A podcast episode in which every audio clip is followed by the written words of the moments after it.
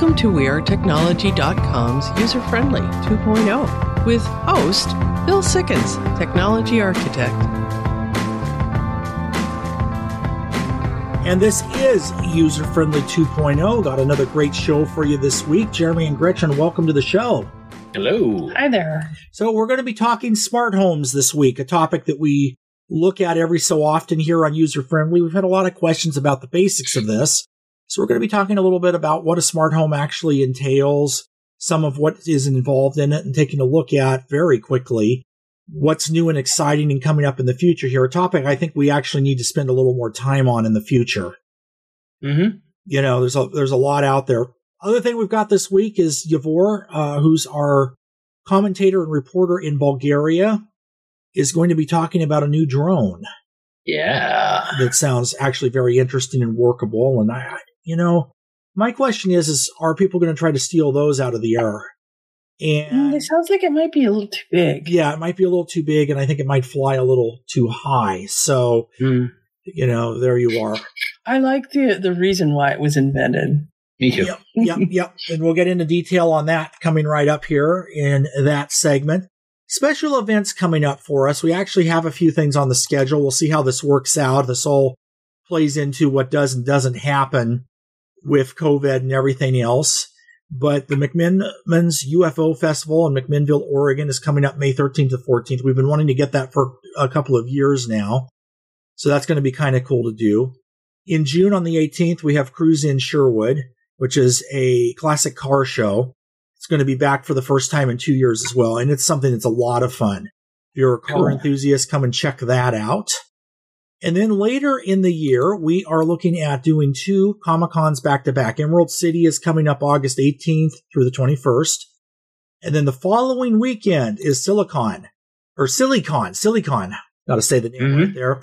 Yeah. That's the 27th to 28th down in San Jose. And we haven't done that one for a while either. So it's going to be a busy week, but hopefully we can get both in. Yes, I think we can. So that's going to be a lot of fun.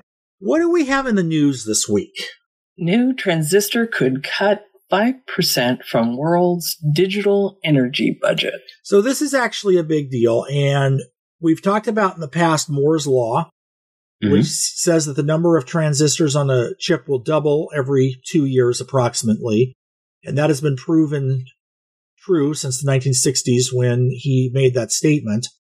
And a lot of speculation is has this been able to continue? Is this something that we can proceed with, or is this going to kind of, you know, become a thing of the past?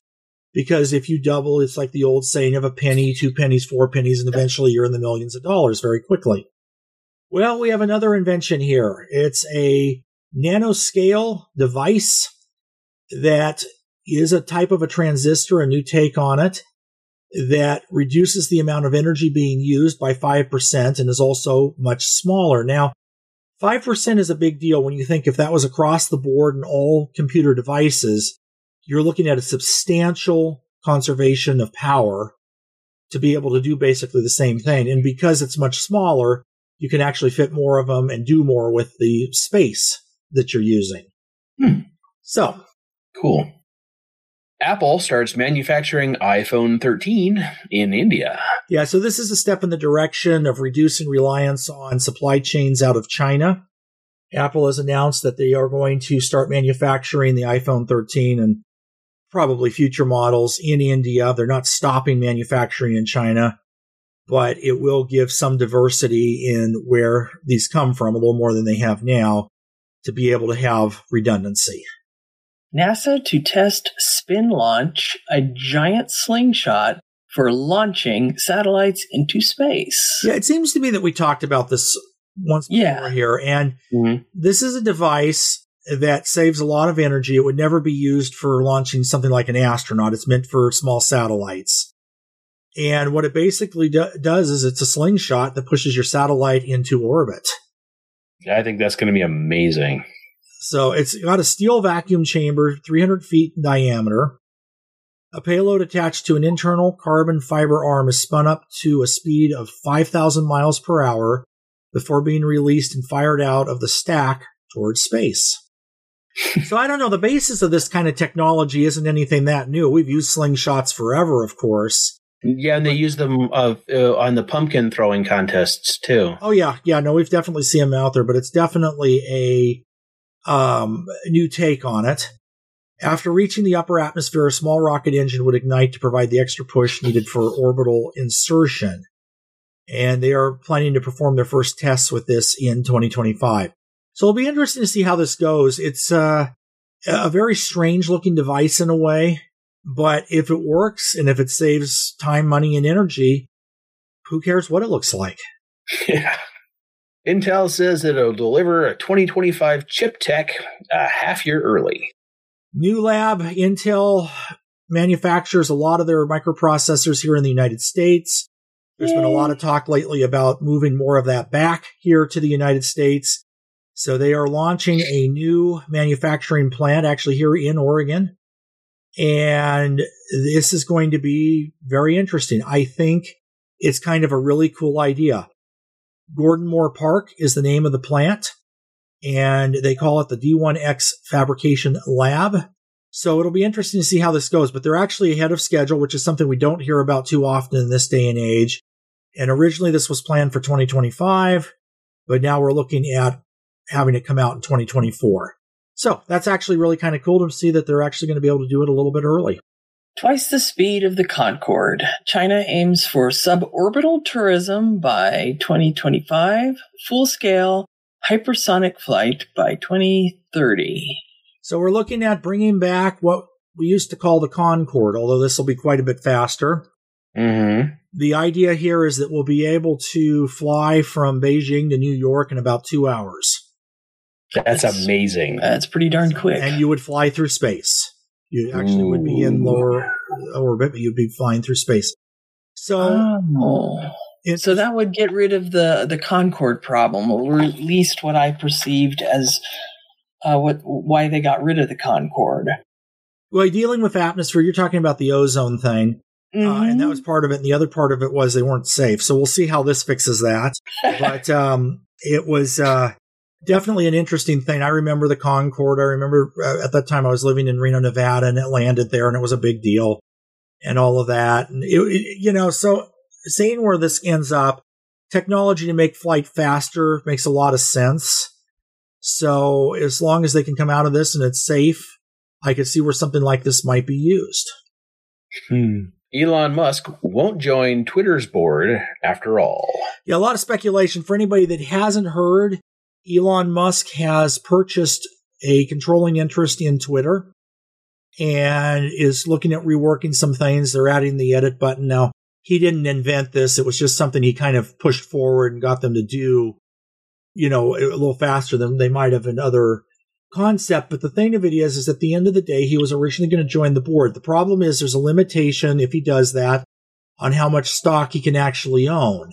So he has a mm. choice of either being on the board or not being on the board and being able to buy more of a controlling interest. So I have a feeling he's probably going to appoint someone else to take the board position so that he can maintain his freedom to be able to deal with, you know, not having uh, that limitation on where he is at with all of that.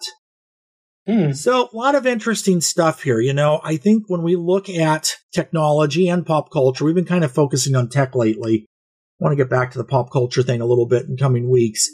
But at the end of the day, there's a lot of changes and a lot of new ideas and inventions and things that are going on with all of this to be able to kind of pull together a creative idea. You have a company like Twitter that has started to stagnate.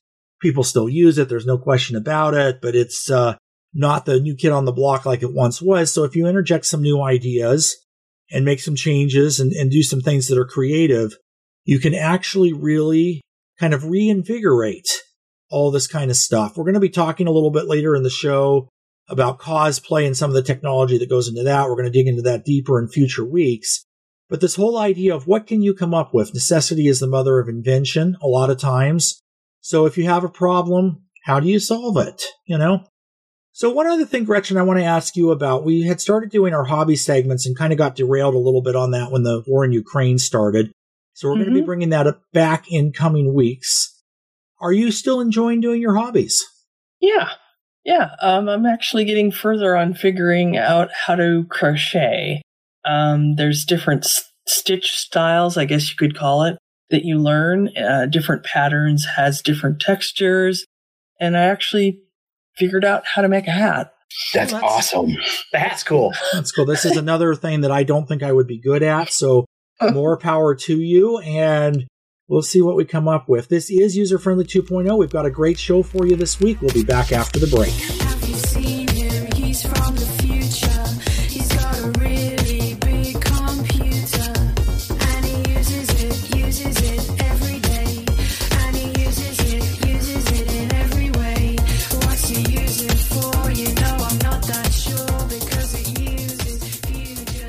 Welcome back. This is User Friendly 2.0. A topic we talk about on our show a lot is smart home technology. And we've had a lot of questions coming in on this again. Mm-hmm. And a lot of it just, you know, what are the basics and some of the new things that are coming out? And I would say to start at the very beginning, the definition of smart home technology or home automation is something that provides homeowners security, comfort, convenience, and energy efficiency by allowing them to control smart devices, often by a smart home app on their smartphone or other network device. At least that is the definition from Tech Target that I was just reading there. And these ideas have evolved a lot um, in recent years, but even from early on into what it is today. And what it is today is actually something that's really taking a step forward. So your basic smart home means that you can control your lights and maybe other things around the house, your thermostat usually, depending on what level of integration you want is what you would get. It's somewhat expensive to set these things up. You can easily invest a couple of thousand of dollars or more to do it right. Mm-hmm. But some people just want to be able to turn their porch light on and off from their car. That would be an example of a basic smart home. And then you have people like me, or at least I'm told, that in a 1600 square foot townhouse having 73 automated light points is a lot. I don't think it It- is, but It absolutely is. so uh, you know, but the but you know, I'm into technology, of course, and I have a lot of fun with this stuff. So you have that every that from one end to the other and everything in between. So in recent years, we've seen the price come down on automating lights and heat control systems quite a bit. You can get a smart thermostat now that works pretty decently for under a hundred dollars. And Kasa makes a home automation system with the switches that you can get those now for about 20 to $25 a piece, which is about half of what they would have been a few years ago. Hmm. Other companies make more expensive devices and it depends on what you want. The other thing I've noticed too is that you do want to look at in, investing in this a little bit because where I've had problems with it is with some of the off name brands, things don't work quite right and stuff. And the other thing of it is, is since it is a new technology, I've had on occasion, although it's gotten a lot better in recent years, where when I have my lights set to turn off automatically, the signal maybe doesn't hit one of the lights or something and it stays on. So, you know, there's a few things to deal with on that, although if you design your system properly, that is very minimal now, or just uh, not so long ago, it was a much bigger deal. The next step of this is voice recognition. And this uses a smart speaker like Alexa or Google or any of those type of things to be able to control your house with voice. And this has really evolved in recent years. The original device that I used for this was something called an ivee. And Mhm. it was a thing that looked like a little alarm clock. And it had voice recognition, but it probably understood what you were saying one out of every maybe five times. And in its day, this would have been about 2012, was kind of a cool device. But with AIs and everything, smart assistants and all that kind of stuff now, this has really come into its own where you can name things, you can set everything up custom, you can set sleep timers, all that kind of stuff. And one of the things that this actually does at the end of the day is save energy. And I have found that, oh, I forgot to turn the air conditioner off, you know, so I'm going to see what the temperature is in my house and do that from wherever I am. That can save you a few bucks Mhm. because you're able to control it remotely. So that's a step of this. And then taking that to your next step is security. There's a number of different security systems on the market. Ring makes a big one for Amazon devices and there's a number of others out there. Nest has their own system, SmartThings by Samsung. And that list goes on and on. But this is the ability to set up a basic alarm system with trigger sensors on your doors and windows. You can get fancy with glass break detectors and basically any sensor that you would have on the more expensive systems now exists on these. You can install them yourself, so it uh, saves some money that way and you can customize as needed. And then you can take that to a step of being able to do your door locks. So, like our front door, you put in a code and it unlocks the door. I can check to make sure the doors are locked from remote. And if I forgot to lock a door, lock it. Or I just used this recently. I had some friends coming over and I was running a little bit late and it was raining. So I was able to unlock the door and let them in from where I was. So that's kind of cool. That is cool. Garage door opener has the same type of thing. We've talked in the past about devices like Amazon Key, where you can give Amazon access to your garage door opener and now they can put your packages in the garage for porch pirates and that type of thing. And the whole discussion on whether that's secure or not being its own thing, it is a capability to do it. Now, some of the new things that are coming out this year have to do with the field of robotics. Lexa has a robot that's available right now from Amazon for $1,000 that will follow you around, bring you stuff, do all kinds of things. It's really kind of cool. It's like having a little droid. No good. We need those. Yes, you know, and and then things, uh, devices that we've had for a long time, like robotic vacuums and things, are becoming a lot smarter with this type of technology. It will learn the room and be able to deal with it. And you can say things like vacuum the area in front of the couch in my living room, and it will go be able to go and just do that and know what you're asking.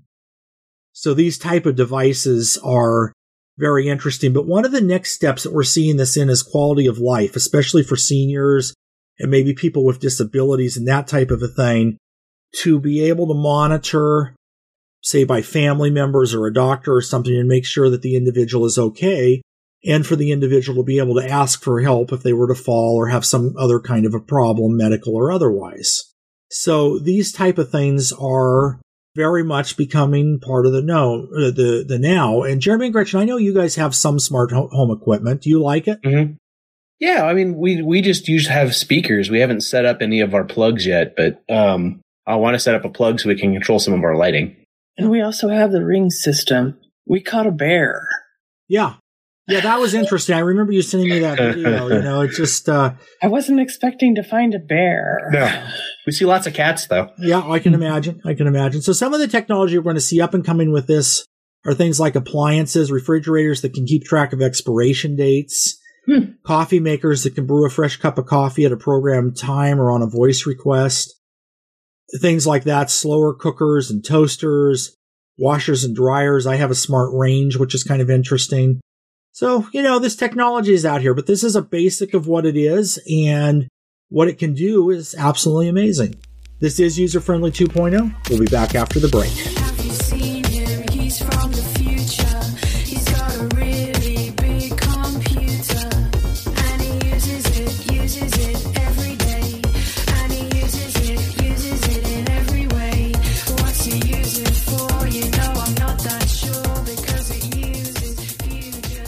Welcome back. This is User Friendly 2.0. This is the part of the show where you ask questions and we endeavor to give you answers. Keep them coming in. We've been getting so many great questions this year, and this really makes our programming 503 766 6264. Or for those that complain about it, 503 766 6264. One user friendly on Facebook and Twitter. I don't know why, but when I say oh instead of zero, I usually get a couple of comments. So there you are. Ah, funny. Okay. Anyway, what questions do we have this week? What is Twitter Spaces? So this is a new feature that's been tested for a while now. Anybody can participate in it at this point where you have audio on Twitter. Oh, good. So basically what happens is, is you have a host that creates what they call a space. Um, you have instructions on how to do that, but the spaces are public, so anyone can join as a listener, including people who don't follow you. Listeners can be directly invited to a space by DMing them a link to the space, tweeting out a link, or sharing it elsewhere. So that works in a pretty standard way. When you create your space, you'll have the option to name it and start it. You can schedule for later or do it immediately, either one that, way that you would prefer there. So it's kind of like setting up a meeting in that sense. And then basically you just have a conversation you're hosting that anybody can join in. Hmm. So interesting idea. I mean, I could see where that could go off the rails a little bit, but uh, Oh, yeah. So we might have to host a couple of these and air ones to see how it goes. In fact, maybe we'll set that up in the next couple of weeks. How do you put lights in a cosplay? Had a very, very cool conversation with somebody about this. They're putting together a costume.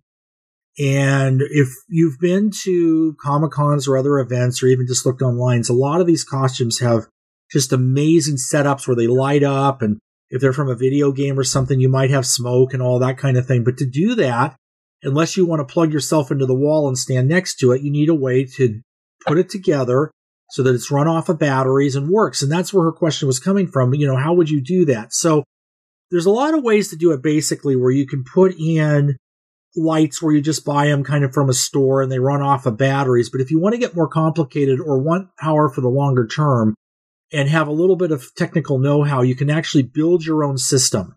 There's schematics to be able to do this safely online where you would put in batteries and have them be rechargeable and work in such a way that they can run an entire set for a long period of time or anything else that you might want to have in there.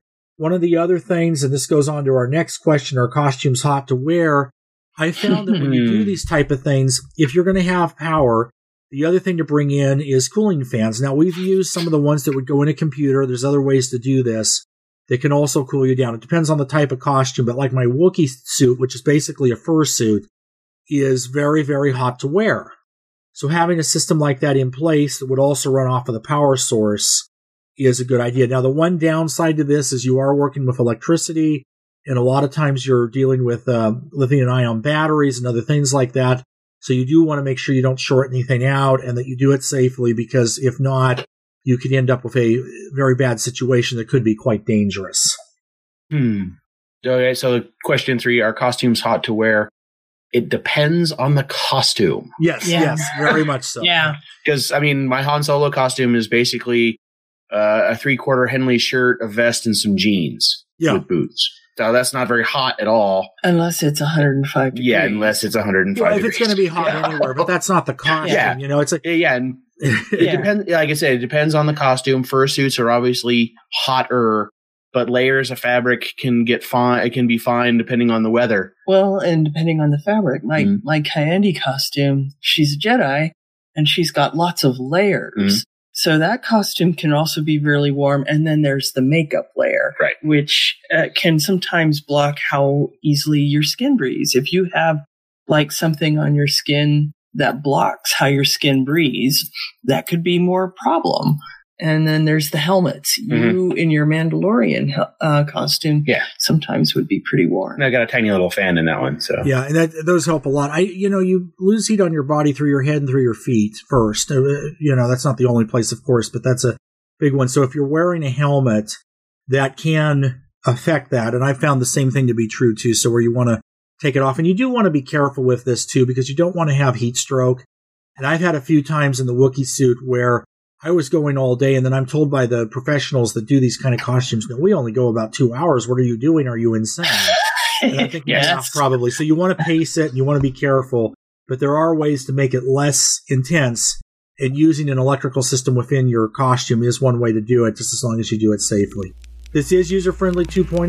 We'll be back after the break.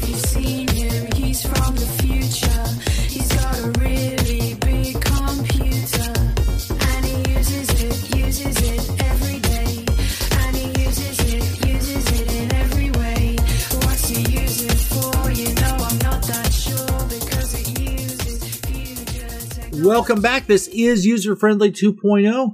Got a special segment for you coming up here. We're going to be going all the way to Europe to Bulgaria. Welcome to our reporter Yavor Shekerdzhiev. Hi. Hi. So there's a lot of tech going on in places around the world, not just here in the United States. And I know there's some exciting stuff that's going on in Bulgaria that we probably haven't heard a lot about yet on this side of the pond, so to speak. And I know one of these things has to do with drones. Now, Amazon here has been prototyping the idea of delivering with drones. They have some test market set up. It's gone okay, but there's been some good things and some bad things. But it sounds like they're building a product in your country that really kind of solves this problem. So what is this? Well, For starters, it's not the Amazon setup where you get a pizza in your backyard, but a buzzing helicopter. Okay. It's a fixed wing drone, big enough to carry 770 pounds up to 1,550 miles, fully automated. okay. So It could this, cross this is whole a, Europe, this is a, back and forth. this is a true drone. There wouldn't be a pilot on board, A- and that's amazing. So crossing the entire continent of Europe. So I could see where this would be a lot more beneficial than, as you say, the pizza being dropped delivered by the drone. I know Yeah. one of the. Go ahead. Does it require a landing strip? It needs 400 meters of uh, runway. It could be simply grass. That's Any cool. flat surface will do. So this can take off and land pretty much anywhere in that case. So are these actually in use yet? I, I know that when we were talking before we started recording, you were talking about a launch uh, thing that they did at the airport in Bulgaria. Tell us a little bit about that and when do we actually see these start to fly? Well, right now they're finalizing the certification in front of the European whatever agency that takes care of that, the, the equivalent of FAA in the states. Yeah, European It Aviation. should Yep. be it should be done within probably next month, month and a half, finalized and ready to go. And what we have we have just learned like a few weeks ago that uh, DHL has already signed contracts with them to buy their first 60 drones that are built. And they're setting up regular delivery routes and the beginning will be between Italy and Belgium. Okay. So sort of uh, testing the ground, see how it goes. But um, I'm pretty sure it will go well because the data is simply impressive what this thing can do. So one of the other things that I found that was interesting about is they're actually saying that this costs less than road delivery in a truck.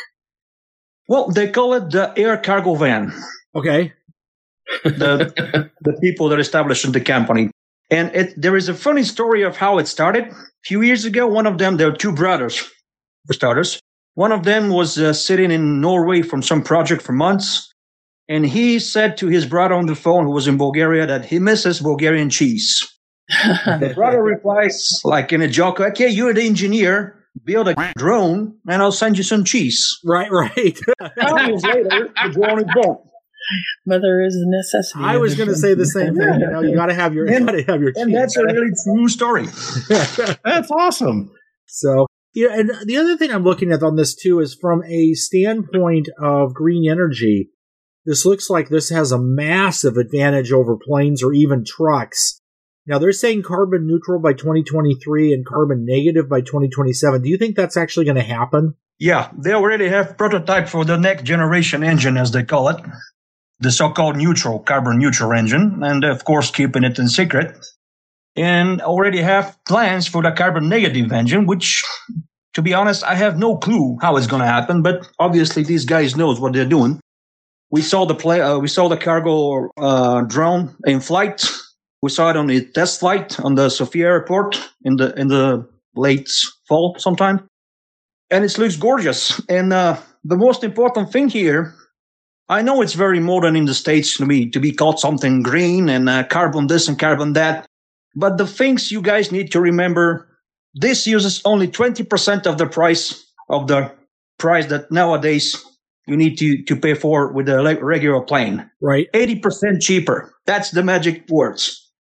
That's amazing. Yeah. You know, I, and this has been a big thing with the cost of fuel going up and all of that kind of thing. It's causing the cost of deliveries going up. And one thing that we've all, on you know, here I, I don't know how this works in Europe, but here have gotten very spoiled with is the whole thing with free delivery on everything and free returns and all that kind of stuff. And there's been some talk that that might go away because it's costing the companies too much to do it. But it seems like a technology like this could make that still feasible and actually lower their costs from what it is now. Well, to set the long story short, when I was living in the States, I also learned a pretty interesting proverb. It's pretty much says there is no free lunch. So Right. here we go. Yeah. Yeah. No, and that's abs- that's absolutely true. I mean, free delivery is not really free; it's just baked into the price of the product, and then you pay what is it, one hundred and twenty dollars a year for the Amazon membership to get it. But um, that kind of a thing still is not making ends meet. Now, the other side of this that seems very interesting is you were talking about the 400 meter runway to take off and that you don't actually need to be at an airport. And they advertise that you can actually have your own drone port. I think this would probably work for a factory or a warehouse or something of that nature. So it seems like there doesn't have to be a lot of investment in infrastructure to make this work. But the one question I'll ask you is I know that with drones, you have automated flight controls, but there's some limitation to this. And it's my understanding that this is taking that technology to a next level with Starlink. Have you heard anything about that? It's not official about the Starlink. They just kind of uh, let it out there for everybody to be to be clear, because the only worldwide satellite internet provider for the moment is Elon Musk and his company. So Right. there's no other company. So it's not official. Obviously, they're working on some kind of a deal, I guess. We'll fi- we'll find out. But the, what it uses is pretty much the VOR systems that current um, airplanes use hmm and it can use the, that global satellite data for a backup. So if something goes wrong, it automatically switches to the secondary system. So it's continuous flights and the set altitude and the proper destination and all, all that stuff. It's double secure. That's what I- that's what I mean. Otherwise, uh, it just works the way uh, you set up a flight plan, or just like a regular plane. Once it gets approved from whatever authority there is, you tell them from where you take off, where you're going to be landing. You set up a few buttons, altitude, all that. Plane takes off, lands Hmm. automatically, being uh, unloaded, refueled, and can go right back. So how does it go in the weather? Like if you have like uh, heavy rain or snow, does it have any problems? Well, it doesn't rely on someone watching through the window or a camera. It relies on fully um, radio signal and secondary satellite signal. It doesn't care about the weather unless it's like a heavy thunderstorm, which just simply too dangerous and too too strong winds. It could fly Oh, wow. day or night. That's that's amazing. I hate to That's say it, but we're running out of time here. Yavor, thank you, and we're going to have you back in the next couple of weeks. This is User Friendly 2.0. We'll be back after the break.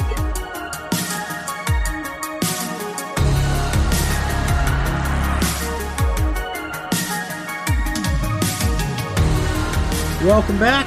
This is User Friendly 2.0. Is a always great show this week. It's interesting to hear about technology around the world. You know, there's Yeah, a lot of really cool things going on in a lot of different places, and Yavor is right there, foot, on the ground. I know one of the things he's going to be talking about in uh, subsequent shows is they're putting together some training and some really interesting high tech institutions and that type of thing in that area. At least they're talking about it, which would be kind of a one of a kind. So we'll get him back and talk about that in future weeks. And as we do here so often, we talk about kind of the latest thing we've seen in the movies or on television. And you guys have been watching a show on Amazon Prime. I have not seen this yet. I don't even really know what it is. Invincible. It was kind Yes. of a whim, and, and I was trying to find something for Jeremy and I to watch, and we like um, a lot of the superhero Stuff. stuff. Yeah. Yeah. So this is this is a, a show on on Amazon Prime. So it's through Prime Network. Uh, it's called Invincible. Uh, the plot line says 17 year old Mark Grayson is just like every other guy his age, except that his father is Omni Man, the most powerful superhero on the planet. So you can guess where this is going to go. Yes. so he he starts developing his own powers. There's um, superhero teams. Uh, there's a thing that that's a pretty bad knockoff of the Justice League. it's it's it's pretty pretty cool. I mean, it, it came from a comic book series. They made a TV series out of it. Um, it's an adult series. Definitely, there's a little bit of blood and gore that's a little bit too intense for younger Yeah. people. I've Uh-huh. seen this. Uh, the Boys was like that too. Oh Yeah. yeah. I actually kind of stopped watching The Boys just because it started getting a little too um, gory. Yeah. Yes. And it's something you don't Um, wanna, you don't want to have that be a surprise to your kids. Yeah, yeah. So we, we were wa- we've been watching it. it. It's pretty good. It looks like there's probably going to be a season two, um, which will be very interesting after we figure out what happens in, in the last episode. Yeah. the artwork is nice. Uh, the acting seems to be good. Yeah, Um, the writing and the characters are interesting, so they're not like really flat or stereotyped. right. So no, that's pretty cool. That's pretty cool. All right. Well, listen, coming up next week, we are going to be doing a clip show. I'm actually out for a medical thing, so I'll be down for a couple of days. So in the meantime, what we're going to do is look back at some of our live events and boy, were, was it hard to find content to fill a whole show with the last year and how little we've done just with the disruption from COVID. But we've got some great stuff coming up out there. And then in May, we are going to finally be going to the UFO festival in McMinnville, Oregon. And that's May 13th to 14th. So that will be a lot of fun. Another event that we talked about previously that's coming up is the Great Chef Run in Las Vegas. That's on April 30th. I'm not going to make it to that one, but Chaz is. So we're going to have to find out how that goes. Sounds like a really great event. So that's what's up and coming. And until next week, this is User Friendly 2.0, keeping you safe on the cutting edge. User Friendly 2.0, copyright 2014 to 2022. User Friendly Media Group Inc. All rights reserved. The views and opinions on this show are those of the host and not necessarily those of the User Friendly Media Group Inc. or this station. Music licensed by BMI. Hosting provided by WeirdTechnology.com. Podcast available at userfriendlynation.com, theanswerportland.com, or anywhere you listen to podcasts.